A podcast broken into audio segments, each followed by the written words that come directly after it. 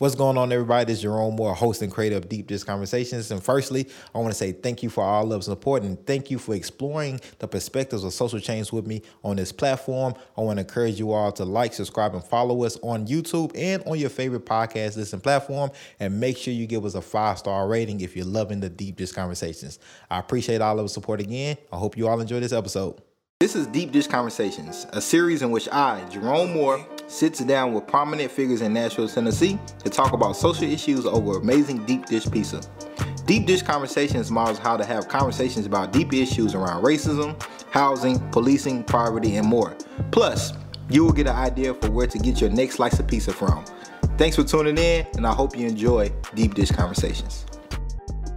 What's going on, everybody? This is Jerome Moore, your host of Deep Dish Conversations, and we have another amazing guest and another amazing episode. But this, you know, I always say all of our guests are amazing, but I think we need to put a exclamation, a couple exclamation points around amazing for this particular episode. We have former Nashville Mayor Bill Purcell, the fifth mayor actually elected um, here in Nashville from '99 to 2007. So during my adolescence years here, uh, I probably met Bill because uh, he's visited every school twice during your your term, right? Yeah. Uh, yeah, three times actually. Three, three times. So yeah. I don't know how many. Like, so how many visits is that? Four hundred uh, or something? Five hundred fifty.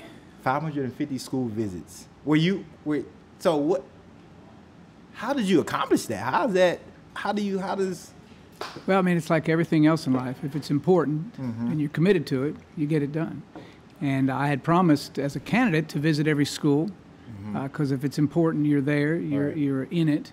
Uh, that's for you, but it's also for them. Right. Uh, and having done that one visit in my first year, uh, I concluded uh, it was important for me to keep showing up, being there, right. walking around, not just for me, which was important to see right. how things were going, but frankly for the people there, right. especially the students, right. who maybe never would have seen a mayor otherwise or had any sense that somebody in the center of the city cared about them and what was going on. So right. that's how it got started. It just kept going, and it's among the uh, the most satisfying and I, I, think important things that I did as mayor and maybe ever.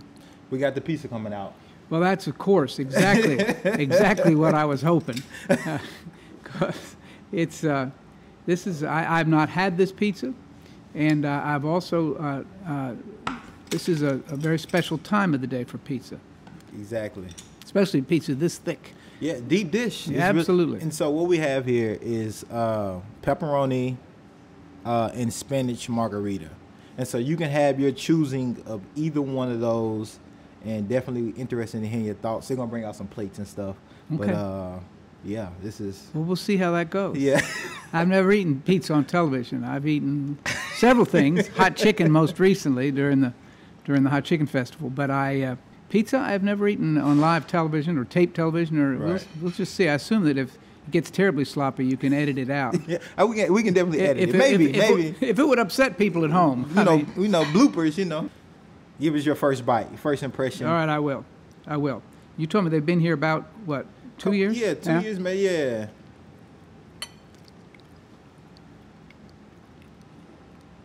It's good. spicy. Yeah. It's a good pizza yeah, sometimes you know you got to dig in there with the fork, like I'm doing. well, you don't cut it right. It, well, it, it has the advantages. I kept cutting down on the possibility of of uh, a technicolor salute, you know, outcome. While you chomping down on that, mm-hmm. I want to. I was amazed when I when I went through kind of some of your executive orders that you did as mm-hmm. as mayor, and again, growing up here as an adolescent, you know, we don't pay attention to politics. I'm just being a kid, right? right. Okay. But these are some of the things that I that I'm that I'm into now or I've heard of, been a part, been in meetings as a community organizer in community development. And so I just want to read through some of these that uh, some of our uh, listeners and viewers may not know um, were established by your office, by you. Um, the creation of Mayor's Office in Economic Community Development, establishment of Mayor's Youth Council, which is a big one. Another big one, creation of the Mayor's Office of Neighborhoods. Um, ethics, conflicts of interest, and acceptance of gifts on the part of employees and uh, metropolitan government. Uh, let, let, me get you got it. This is so so many lists. Mayor's Citizen Corps Council, creation of the Metro Emergency Radio Management Committee, Criminal Justice Planning Advisory Board, Is so is this is this is this is this something that you wish you would have established that you didn't get to to establish during your tenure? That, that's a very good question. Uh, there is no question any mayor, after eight years in office, mm-hmm. uh, has things that they wish they had either done more of or completed. Right. Uh, but what you come to realize is it is a it's a constant work in progress. Uh, you can uh, you can focus as I did on schools, right. uh, but that doesn't uh, that that's not the work of a year, right. or or a term, right. or eight years. I mean that is that's just a constant effort, and the minute the city takes its eye off that effort is the minute you start to slip back. Uh, so in in in general, I would say, I was able to to at least begin work and hopefully move the city forward in the areas that I had uh, campaigned on and, right. and came to know uh, were critical and essential to us. Right. But uh, uh, there's always more. And, and looking backwards, we had planned for flooding, mm-hmm. but we didn't have a sense that there'd be a thousand year flood in 2010. Right. There are things that you plan for and think about. Uh, and then there are other things that, that, that simply, uh, you know, we, we, again, we're ready for emergency management right. it matters, but here comes another tornado. Right. Uh, not something we had expected 22 years after the last time we'd had that. Right. So you do your best to foresee everything that you can foresee. You work on the things that are in front of you. And I was blessed and, and um, supported in working on the things that I thought were most important, and, and many of which continue to be at the top of the list for Nashville. I want to. It's another interesting thing that I've I found during your administration is that you increased the education budget by like 50%. Um, and education and budget is always, right. especially just because we just had a, uh, this, the, the budget cycle just passed sure. year. Um, it just amazes me that you put, I think it was like 150 million dollars or something like that. I had read, uh, but I know for sure for like 50 percent increase. Uh, why was education so important to you then? And I guess why maybe haven't we continued that investment in education in the budget here in Nashville? Well, you started this conversation this morning with education, and, and I'm glad to get back to it yeah. right now. Um, I campaigned for the uh, office of mayor saying uh, that education was the most important thing we did, mm-hmm. always had been, and always would be. And I came into office uh, believing that and realizing that if that was going to be uh, if that was going to become part of who we are as a city, right. that it was it was the mayor had the strongest platform to, to make that case. So you the, the first thing you do, uh, I, I, think, uh, is make sure you say it every time you can, and make the case every time you can, mm-hmm. so that when the moment comes and it's time for investment, that investment is there. Your city council supports you. Your voters support that notion. Right. Uh, and so, from the day I walked in the door of that courthouse till the day I left, anytime I could, I said just what I said a moment ago. Education right. is the most important thing we do, always was, and always will be. Right. And that means operating budgets. That means capital budgets. Mm-hmm. That means making sure that, that those school buildings are places that you want to be. Right. Uh, there is no way that if the air conditioning didn't work in this restaurant right. on this day, that right. people would have pizza. I don't care how much they love pizza. I don't right. care how desperate they are for pizza. I don't care when it's when it's 95 degrees inside this restaurant.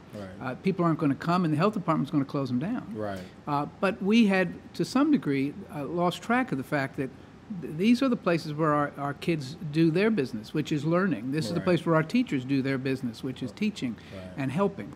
So you, you, you make that you make that commitment as a person, but then you try to bring the city along, and and hope that you lock that notion in. So for eight years, uh, we did, uh, year after year, uh, increase uh, both operating and capital investment.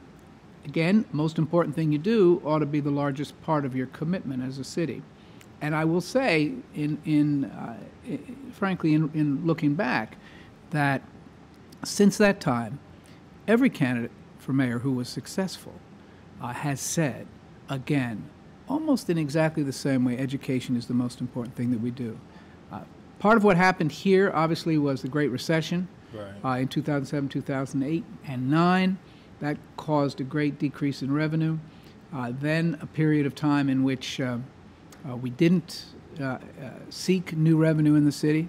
But I, I will say that uh, I'm encouraged today uh, because in this last year, when the city council and the mayor, John Cooper, found and obtained more revenue, uh, they said at the beginning of the process, and they showed in the budget that they believed again that education was the most important thing, and they showed it with those budget numbers. So, I guess what I'm, I I finished by saying I'm hopeful, and and optimistic Right. that we're at a point now where that investment, and and you, I, so if I remember, you started out at Kings Lane, Yeah, elementary. Yeah. yeah, uh, and and so, uh, you know, Kings Lane is not at the center, but Kings Lane is at the center of your life and your Right. world and where you were. Right. Choose your choose your elementary school on the far corners of this of this city. Right. They ought to be uh, cool in the summer and warm in the winter, and the Right. roof's got to work, and it ought to be a place where kids walk in and parents walk in and teachers Right. walk in and say, "This is important," and people mean it because look at it. Right. Uh, it's it's so uh, that's where I came from. That's where I've been, and that's hopefully where we are as a city. Another interesting thing that I figured out. Okay. all research, all top notch investigation, um, is your your push for affordable housing. And it's amazing as I'm doing my research on all of the things that you implemented here in Nashville and your work during your tenure.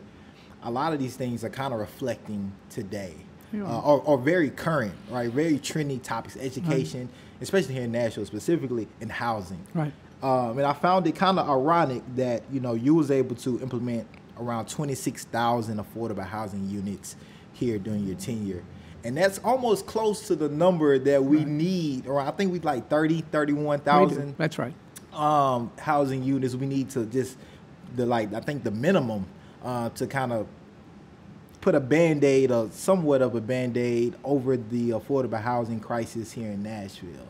Um, which what's your? I know you're you're sitting on the chair now. Uh, you're the chair of the uh, MDHA, the Metropolitan Development of Housing Authority. Um, so what? So what can we? What, what's going on with that? Right. Well, to begin where where, where you started, yeah. right? So 20 years ago, uh, I I acknowledge, I think most people would, that the issue of affordable housing was not front of mind for most of the city, and honestly, for most cities in America. Uh, it just was not one of those issues that, that, that, that came, uh, you know, first in, in the minds of chambers of commerce, community organizations, Right. neighborhoods. It wasn't there. But what happened at that time, and, and to some extent for me, I was lucky uh, and, and really blessed to have as a friend the mayor of Boston, a fellow named Tom Menino, who'd been doing it a long time. And early in my time as mayor, literally within weeks, he said, uh, affordable housing is the critical challenge in Boston and in every city of America. If you don't have housing, people won't come. If you don't have housing, people can't stay. And it's Right. got to be housing they can afford. And it registered with me uh, very quickly. Uh, I came back into town, and to be uh, to, to give credit, our some of our social organizations, including uh, uh, including our Rotarians and Kiwanis, the, the groups that have been to some degree throughout our history uh, interested uh, in, in in these kinds of issues, had early data on that.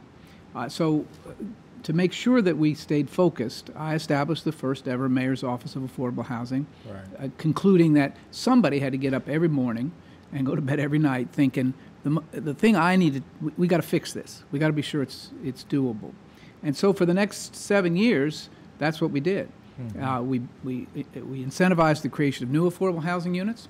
We incentivized uh, right near here uh, and all around the downtown the creation of uh, not just new housing, uh, and by the way, Nashville, Tennessee was more successful, I think, than any other city over the course of the previous decades in moving people out of the city. Uh, but when I became mayor in 1999, there were 900 people. Count them, you could have 900 people living in the core of Wow. downtown. There's over 15,000 people Right. in that same core now. But at that time, we had aggressively zoned and moved and arranged for people to live, pushed people to live other places. So as we began to encourage housing here, we said we want all kinds of housing, but we want to make sure a percentage of it, at least 20% of it's affordable. Right. So we incentivized that affordable housing, and then we did something I think that is still, there's still more to be done on. We said rehabilitating and preserving the housing you have Right. is the quickest and easiest thing in many ways to do. You have a person, an elderly person on a fixed income, been in a house all their lives. Right. Well, the roof isn't, is, isn't right, or it's leaking, or the porch is in difficulty. Right. They're immediately at risk of losing that house to codes or just simply to collapse.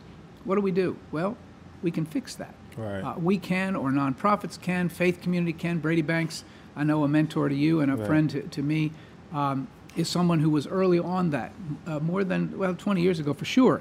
Anyway, we worked at it, we focused on it, and like a lot of things in life, and I think from looking at your bio and your experiences, you know this too. If it's important and you work it and you stay on it and you don't let up from it, you and, and you're on the right course, Right. you have the opportunity to, to change it. So by the end of the, the, the day, when I walked out of office, I felt good that we were, work wasn't done, Right. important stuff never is, but we were on track and would have gotten to the goal that we had. And then the Great Recession came. Right. Uh, and then, uh, like many cities, we became concerned about uh, other, other things. Uh, and so, in this administration of John Cooper, uh, I think there is a renewed commitment. In fact, I'm convinced of that. Uh, I'm convinced of it again in the budget because there has been more money appropriated this year than Right. before, whether it's the Barnes Fund and other related funds. But from my role now at MDHA as the chair of that board, uh, what I see uh, is the opportunity and, in fact, the, the, the desire in the courthouse, in MDHA, in the larger city, in the city council. There is, a, there is an understanding about what you said about the, the gap. Right. There is a belief that the gap is, is a risk to us as a city. It's a risk to everyone in the city, especially people who need that housing. Right. And so I think in this area again too, we're at a we're at a new and, and really important point. Right. Uh, and and so it's not uh, absolutely breaking news, but it hasn't been yet broken in the in the Tennessean. MDHA just uh, this week uh, hired uh, a new executive director, a man named Troy White, who I hope you'll have on this program. Uh, Troy uh, has been previously the, the chief operating officer in the city of Atlanta, Okay. chief for housing, the chief operating officer for housing in Charlotte. He's run housing agencies in the Northeast. He's covered the territory. He has experience, but he also has a heart for the work. And I think you'll find that with his leadership there, in collaboration with the mayor's office and, and uh, the city council, as well as the nonprofits in the space, that we can get back on that same trajectory again. Right. Uh, and I'll just I'll affirm what you said at the top. Right. If we don't, if we don't, it's not solving it. It's meet this need. Right. Then then we we are we will be challenged as a city. In fact, I'll say something stronger. We won't be successful as a city Right. if we can't have a city where teachers and librarians and and um, uh, firefighters, Right. in terms of the, that sort of core metro employees, Right. and everybody else, from the people who work here Right. to the people who just came in with the largest corporation that we just recruited from who knows where. If they can't find a place to live, if they don't find this a place where they can be, Right. we will not succeed. Right. We will fail. And that's, um, I hope now, something we share. Uh, you said it, you're right, and we can and we will do better. growing up here, you know, I never looked at housing just, you know, as a, it's because I've always been here, right? Until it's just Nashville started growing, you know, 10 years ago, 15 years ago. You see, because I'm in my bubble, right? I'm in North, I'm in my little bubble. Sure, growing well, yeah, well, you- well, my you were a little person for a lot of it, right? right? I'm in my bubble. Right. And so, um, I just a lot of things then I just didn't I didn't I just wasn't aware of. Right. And housing was one of those things. Uh, the affordability, the housing, and so as na- as Nashville's keep growing, you said something. You know, we won't be able to keep people, but it seems like people just keep coming to Nashville, um, and it's the ones that have been here um, that are seem to be suffering um, when it comes to affordable housing or gentrification, right? The Understood. G word, right? Right. Gentrification. Um, how can how can community, how can administrations, how can we put a plug in that where we have this new Nashville versus old Nashville, and we have it city, right? Right. And it seemed like, in my opinion, the it is for more for the newer Nashvillians coming in with these bigger corporations, possibly, or you know, moving from California, New York, but can afford the cost of living in. Nashville. I understand. Um, how can we how can we get, in your best opinion, that old and new Nashville to coexist uh, equally, equitably, right. uh, in, in, in, in our social economic Nashville that we live in? I mean, that is the, the, the big and great and important challenge of right. our time. Uh, the, the, the, core work of the city is ongoing forever. Right. Education, safety, quality right. of life. Uh, but the, the issue that you've just addressed is the issue that is front of mind for anyone who is thinking about public policy, the great concern we have now. I think whether you're in the city government, I, I am confident, and we want, I want to talk about that in a moment, at yeah. the federal government now, yeah. there, is a, there is an understanding about this that has not been present for a while. Uh, and the answer is who should it be for? It should be for everybody. Right. Who should being the it city or the place to be, and all the all the not just the glory, but the good things that come with having uh, these these opportunities and benefits should be shared by everyone. And there's every reason for the people who were here. So why did people come? It wasn't because of the next building we were going to build. It's because right. of who was here and what right. they were doing, and that's all of us. Right. So how do you? And your question is just right. How do you be sure and what can you do to, to A, uh, make it possible for people who want to remain and be part of this to do so. Mm-hmm. And then ultimately, as the as the as boats rise, all boats rise in a, in in a, in a way that that is right for the city and the people who live here. So on the gentrification issue, and and it's bedeviling successful cities, you know, from one side of the country to the other. You can look at places like San Francisco and New York, Chicago, right, where the numbers are even more stunning than the numbers we see here. Right. Both in terms of the wealth gap, income gap, and also in terms of housing and housing prices. Right. I, I, you know, I, I think you and I would be hard pressed if we put it, you know, uh, all that we have, and, and, and your videographer Joshua, and I don't know, everyone, we'd be hard pressed for us to, to, to, to find a place in San Francisco. Oh yeah. Just, I, yeah. I, I, am not saying it's impossible. Or somebody. Well, that's right. But under what we got now, we wouldn't make it. Right. Well, uh, Stephen Curry. I, I don't think. I don't think. And that's me after a lifetime right. of work. I think it'd be hard. It'd be hard uh, for us to find that. And there's a challenge that I want to just hold up for a moment, uh, and that is that uh, in neighborhoods that are gentrifying, there are some people who want to stay mm-hmm. right where they are. Mm-hmm. And then there are other people who have been waiting through decades of decades of over being overlooked mm-hmm. and undersupported and underinvested, and now for them, there, there is a feeling of, I ought to be able. It's my time. Right. It's my turn. I've, I've, I've hung in there. I, have I've done everything I was supposed to do, mm-hmm. but now I'm ready because it's my turn right. uh, for to, to receive the benefits of that increased investment. Right. So, on the one hand, you don't want to discourage people who have have really again been there right. uh, through through thick, thin, tough, dangerous bad schools and the like. Right. And now all of a sudden their property is appreciated. They ought to have the ability to, right. to, to obtain the the value that is theirs. Right. At the same time, the people that are there and say, you know, I've been here all this time, right? And I don't want to lose my house to taxes, right? I don't want to lose my ta- my ta- my house, my home, my neighborhood to uh, uh, to some action, eminent domain, some taking. For those people who want to stay, uh, again, back from my experience before, we, we should move aggressively to make sure they have what they need in order to uh, to do just that mm-hmm. to fix the roof, to fix the gutters, to fix the porch, right. to do the things that they may not be able to do, especially right. as costs of, you know, right now right. getting a carpenter, getting getting wood. And I think I think that was highlighted even more when the tornado hit on March third. I think you're right. Um, especially in um, specifically in um, black communities, people of color communities in North Nashville, yep.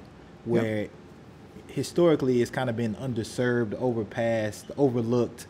And when that tornado hit, it's like, oh, shit, we have a problem that's always been here. Now you have what they was calling them, um, like investor predators trying to buy people's mm-hmm. homes who maybe um, couldn't afford the co-payment for right. insurance. Right. Or maybe didn't have insurance, or was renters right. and didn't have nowhere to go, and things like that. So, everything that you're hitting on that you're talking about is it's it's it's always been relevant But unfortunately, like COVID 19, in most cases, it took something extraordinary to bring it to the forefront and wake people up like, oh, snap, like this is this right. is the actual problem. Yeah, and, and there's no question. Uh, if you had insurance uh, and the tornado was in East Nashville, it's not simple. Right. Insurance companies are not always quick. Right. Uh, there's not always agreement. Right. Uh, frankly, it was hard after that to get people to come in and do the work. Mm-hmm. But if you didn't have insurance, or if you didn't have support that the, the kind of support that, that the average person needs just to navigate the whole process right. of reconstruction, you know, you're you're 60 plus years old, 70 plus years old, right. 80 plus years old. Right. You know, uh, and you're up against all of that. Right. Uh, there's no question that that's that back to what do you need to do you, so you right. sustain people where they are and you mm-hmm. do everything you can to, to make that possible i think you can in the case of particularly where where tax rates are the pressure mm-hmm. they can be right your your your house is reappraised right you were in a $27000 house and now you're in a $275000 house and your right. taxes have increased right. there are programs that uh, that uh, at least one of which I established as mayor called tax deferral, uh, there are also tax relief programs that we've had for some time. There are opportunities in looking at those programs and changing them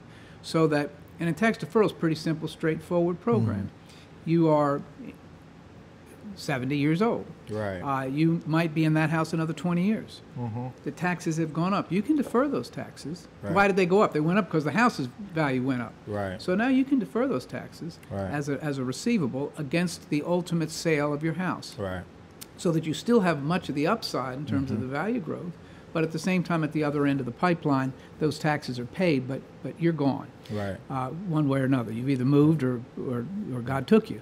So in that case, um, I, there are programs that we can do and, and can expand uh, to address that kind of thing. But you're, at right. the core of what you're saying is how does a the community. Right. And I think this is the space you work in every day right. when you're when you're not having pizza with me. Right. You know, it's trying to is trying to bring community together. Say, how do we support, sustain, help?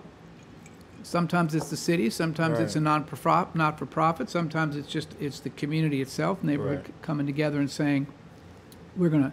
Th- th- this is wrong, right? Uh, and this can be better, and we can change this, and we can help them, and we need to do that. Right. It it is at the end of the day, and I think uh, I'm just saying what you know. Right. Um, it's it's all of our work, it's all of our obligation, and that begins with the city of Nashville realizing there's a need and, and addressing it. What's going on, everybody? This is your host and creative Deep Dish Conversation, Jerome Moore, and I know you're enjoying this episode that you're watching currently. Make sure you hit that notification button and hit subscribe so you won't miss any of these amazing episodes. I appreciate y'all. Thank you for all love and support, and continue watching the episode. I'll holler. When we talk about housing, a lot of times I hear this conversation, especially when you're talking about the property tax of of, of older individuals. Yeah. Um, will somebody like myself that's 31 be able to afford a house in Nashville or be able to get a house, be able to get a get a mortgage loan because the prices are crazy now right. in five to ten years. What does it look like for me? right. Well, a, that's. I mean, I think it, it, I, I, take that as a question for uh-huh. everybody that looks right. like you and right. everybody who will come here. Right. And the answer is, if we don't get a handle on it again, mm-hmm it won't look good at all. I'm gonna come stay with you. Yeah, you got extra yeah, room. well, that's a, that's an interesting question because that's one of the things that people are pushing is the notion of uh, additional units. Right. Uh, in the back of houses and the like, trying to increase the overall housing stock. If we do this right, if we address it, if we have the right mix right. of market rate and affordable and, and, and frankly subsidized housing for people who whether they're, they're disabled, their age, whatever it is. Right. Yeah, we, we, we've been there, we've seen it, we've addressed it in the past. We absolutely can address this. But it's like other things. We look away, we don't focus on it. Then, like some other cities in the world, you could look up and find that you're no longer a place that people can afford to live. What happens from that? Well, all of a sudden, lots of things happen. Right. Uh, all kind of people that are working in your city aren't living in your city. Right. They're living in the next county. They're living a long way away. What? How do you see that right now?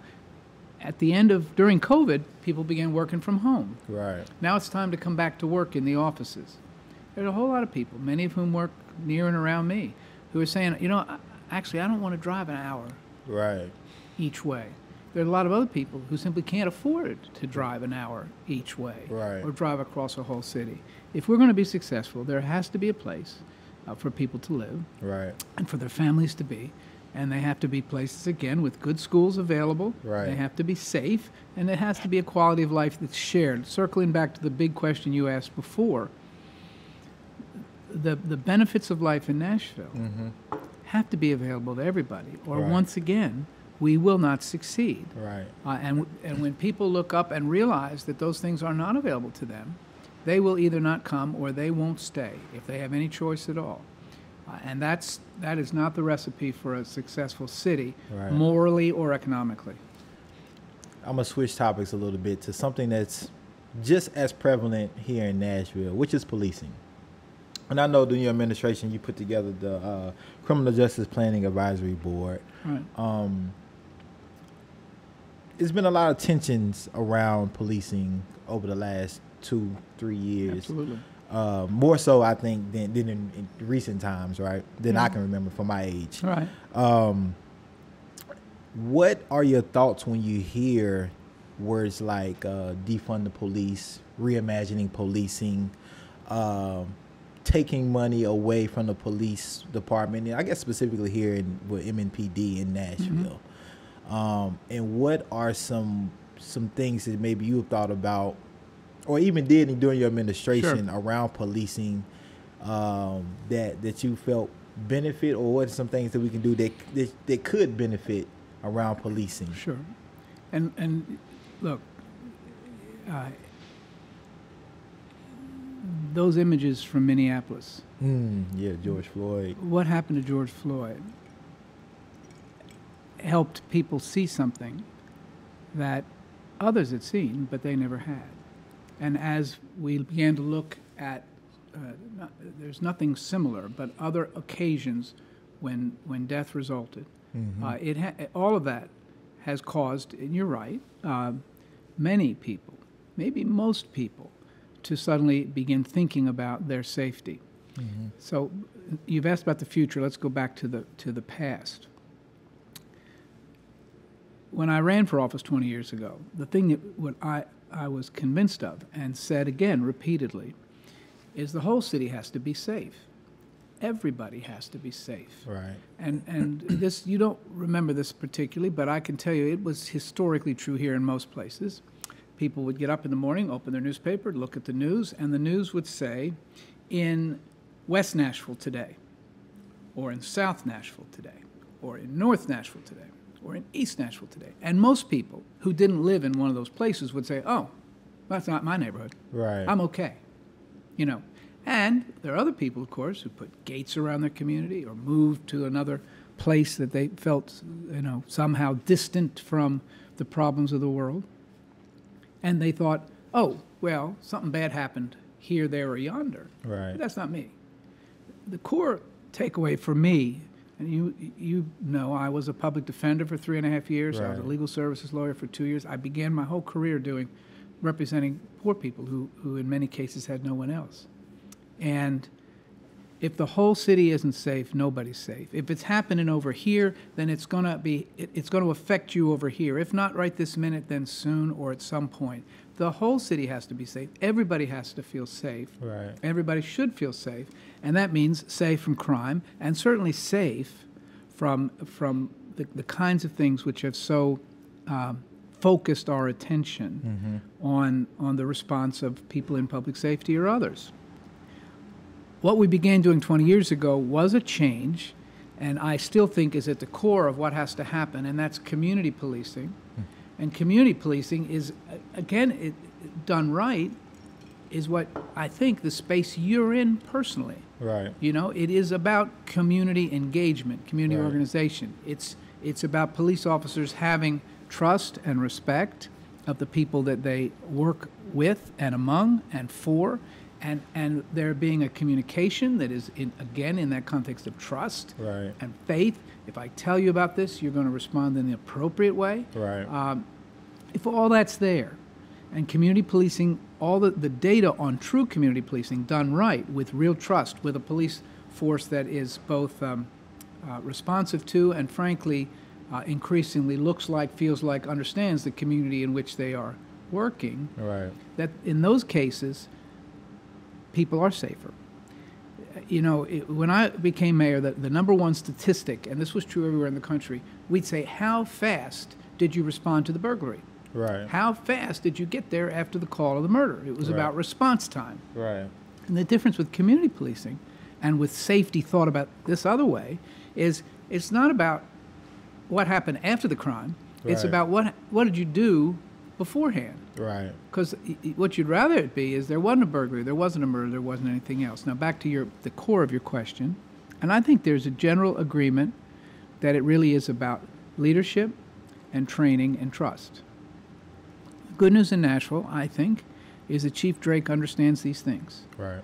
I really do. He comes, you know, I, I hope, and I, I've forgotten. You've had uh, folks from his shop here. I don't know if you've interviewed Chief Drake yet or not. Not yet. Not Well, yet. you- I've, I've talked to him well, many times. Zoom yeah, meetings. well, you, Yeah. you know, he, he- Yeah. his personal story is, is a story of a man who understands. Um, everything you, you've said and everything that is, is, is wrapped up in what you said. right. Uh, so, that, the, from that leadership function, I think we have a leader who understands this issue of trust, um, as well as training, Mm-hmm. Ma- making sure that the reaction is appropriate uh, and that people are treated the same and fairly uh, and honestly and honorably across every portion of the city. But the last part, and this is uh, all of us have to do it, but the police, you know, start, is trust. Right. Do I trust you? The blue lights go on. Do I trust that I'll be treated fairly? Right. And there's lots of reasons that, that, that everyone who will see this know from 10 years ago, 20 years ago, 100 years ago, choose your time, where, where trust was missing.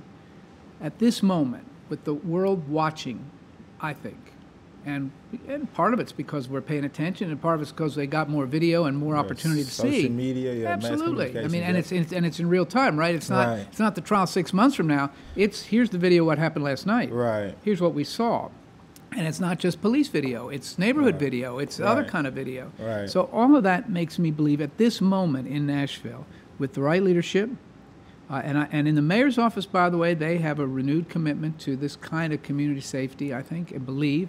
Uh, certainly, the community oversight board is there. Right. That's that was a you know that was a matter of contention. Right. Uh, I, I don't see that now. I No. think that community oversight board is going to be there in real time saying, this is what we know, this is what we don't know, this is what we need to see. Right.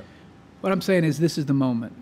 Uh, and I, I, I- I have to say it's on several fronts, whether it's education or this issue of equity and, and, and, uh, and economic development, but also on safety. Mm-hmm.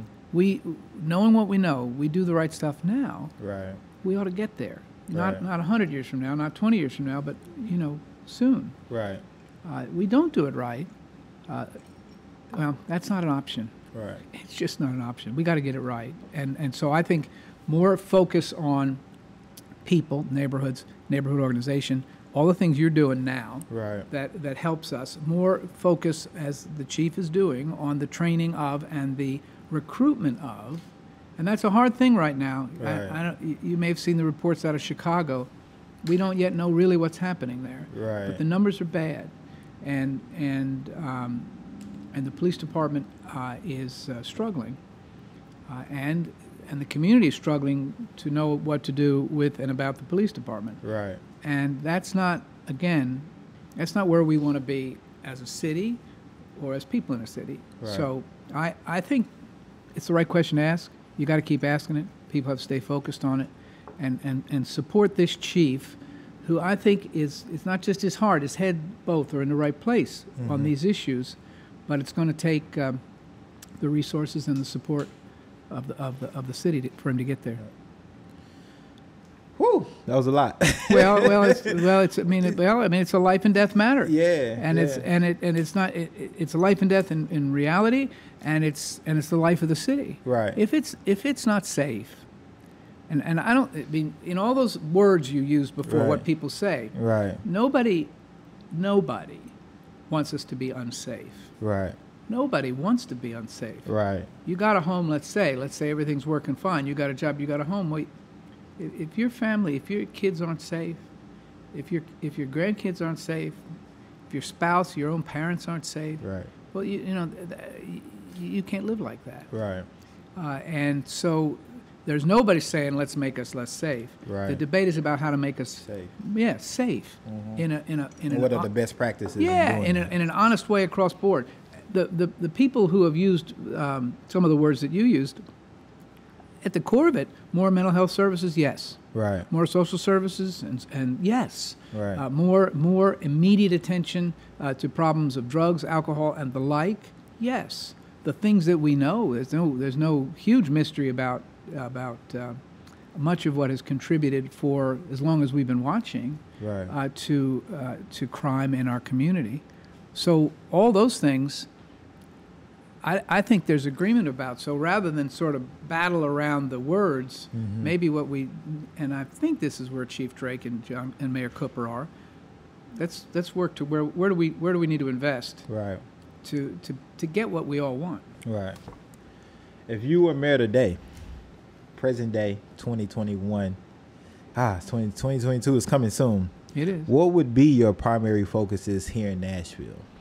And I, am glad you asked, not because I want to imagine being mayor again. My wife would be very unhappy with me if I if I if I said that. Um, but I, I'll say this in the way I said it 20 years ago, the way I say it in in the class I teach on cities. Um, it's what I believe with all my heart and soul, and it's the one thing that I hope I'm remembered for.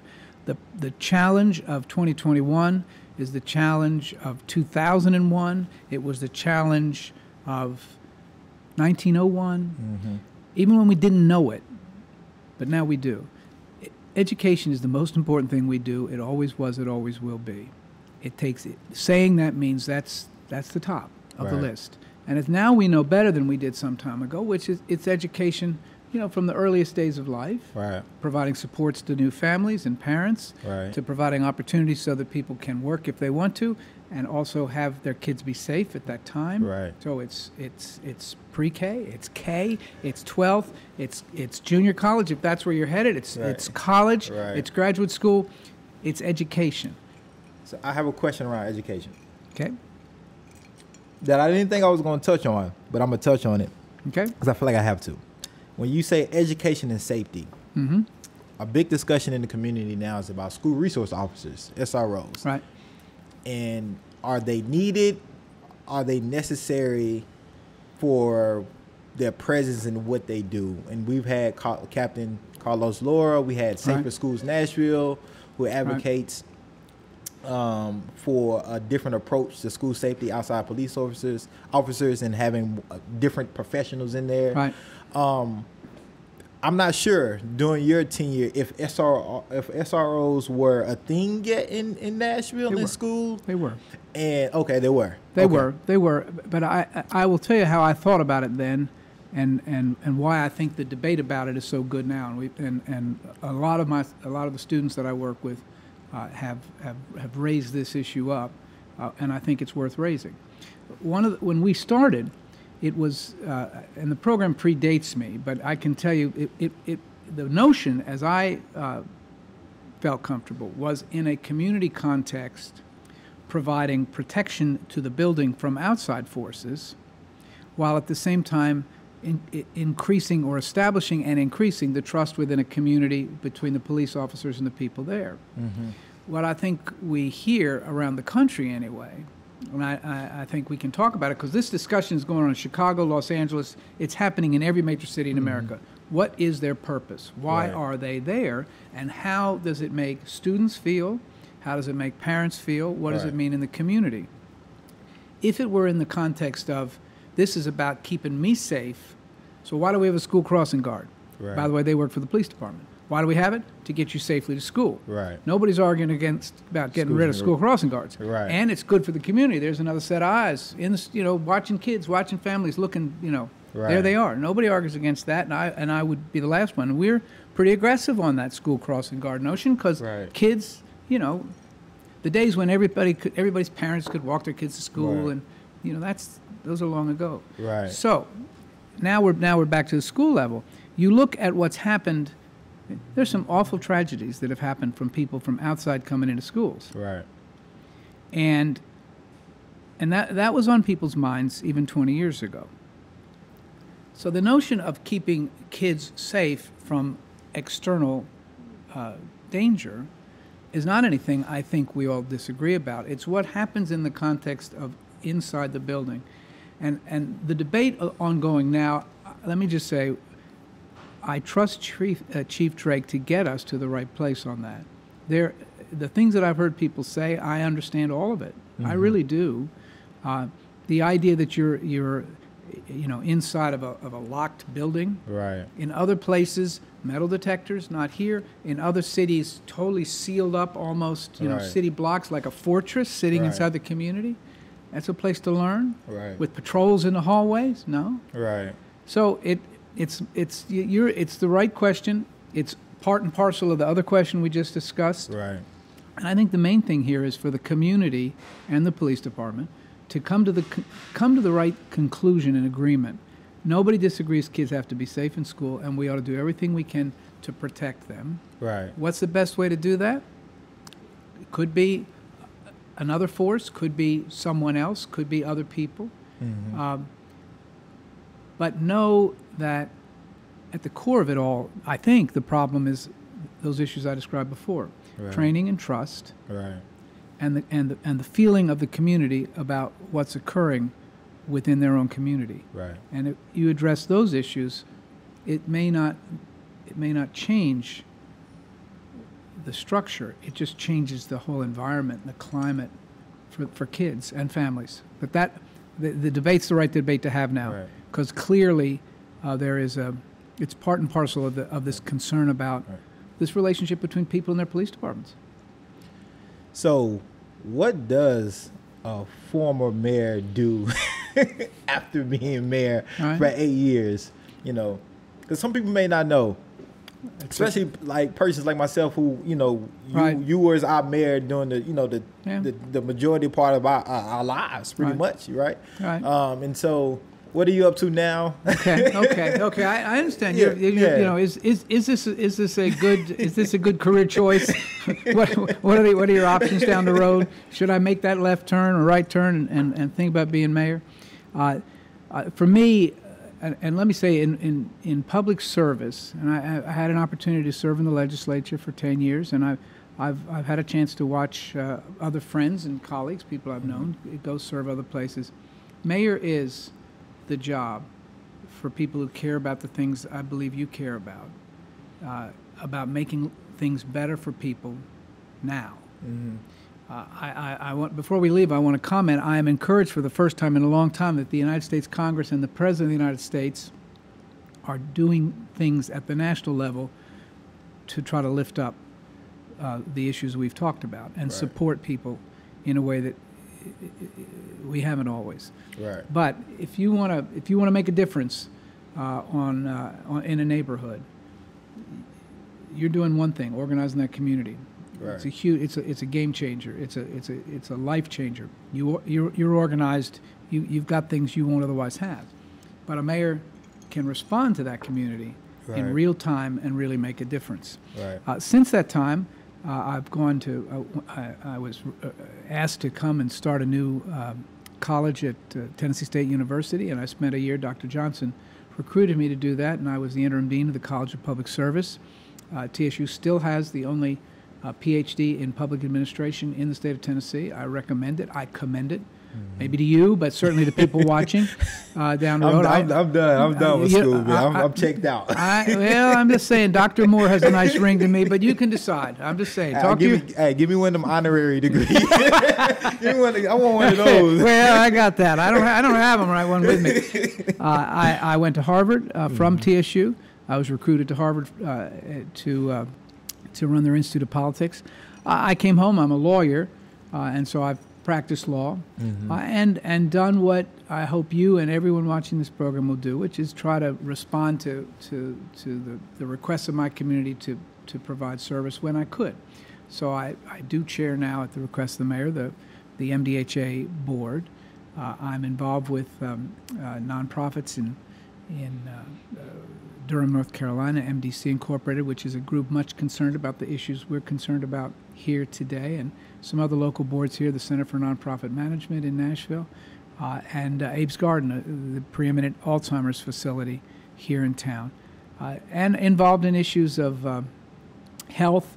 I'm, I'm uh, chairing the advisory board looking into the response of the city to, to the pandemic, uh, and um, uh, as well as, frankly, uh, the and this will this will. Um, I don't know if it's the right way to finish this program, but for many years I've been involved with the issue of obesity, uh, and uh, and trying to help people understand the effect of obesity on the on, on their lives and on the uh, on the community, because I think we haven't always uh, done what we could to to uh, address that issue. So health and education. I teach uh, a co- one course a semester at Vanderbilt now, uh, and uh, and that, that's what I do. Right. And I, I, it, it's it's gratifying. It's Mm-hmm. satisfying.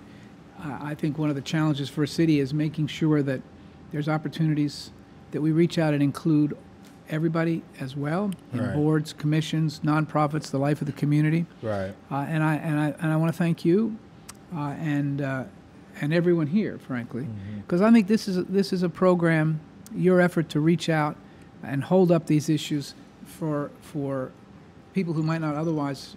However, Right. you Right. know, you know, you know, the, the people that are eating pizza at 9:45 in the morning just haven't had a chance to hear this Right, before. right. And I and I'm very appreciative. Uh, they can watch anytime, and I know they do. Yeah. Uh, but so I, I, I think this is one of those things, together with the work of community organizers Mm-hmm. and community organizations, uh, that has the greatest potential uh, to change cities and states and nations, and Mm-hmm. and certainly Barack Obama is proof of that. Bill Purcell, folks. Bill, I really appreciate you um, joining us for this this lunch brunch brunch lunch pizza.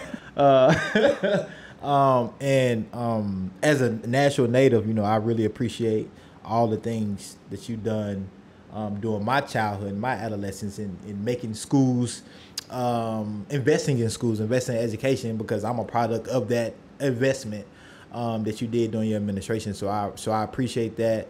Um, appreciate all the visits that you made, and whether I remember them or not, I appreciate them. Okay. Um, but no, just appreciate you being here, taking uh, um, some time out of your busy uh, life, um, and doing the and still investing in Nashville. You know, you, that's I think that's that speaks to your character. I believe that you know even after you know a long eight years and tiring, I'm pretty sure, um, you know, but you enjoyed it, but still investing and putting back when you can in Nashville and making sure that it is a city that is equitable for everybody living in it. So thank you.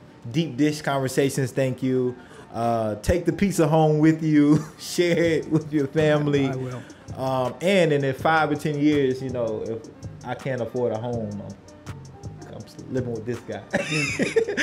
Or, or if you need a lawyer.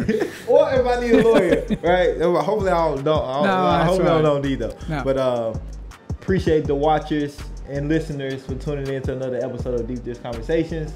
Uh, we're probably gonna eat the rest of this pizza, maybe right now, and uh, we'll see y'all later. All right. Thank you. Oh no, thank you, thank you. That's a wrap.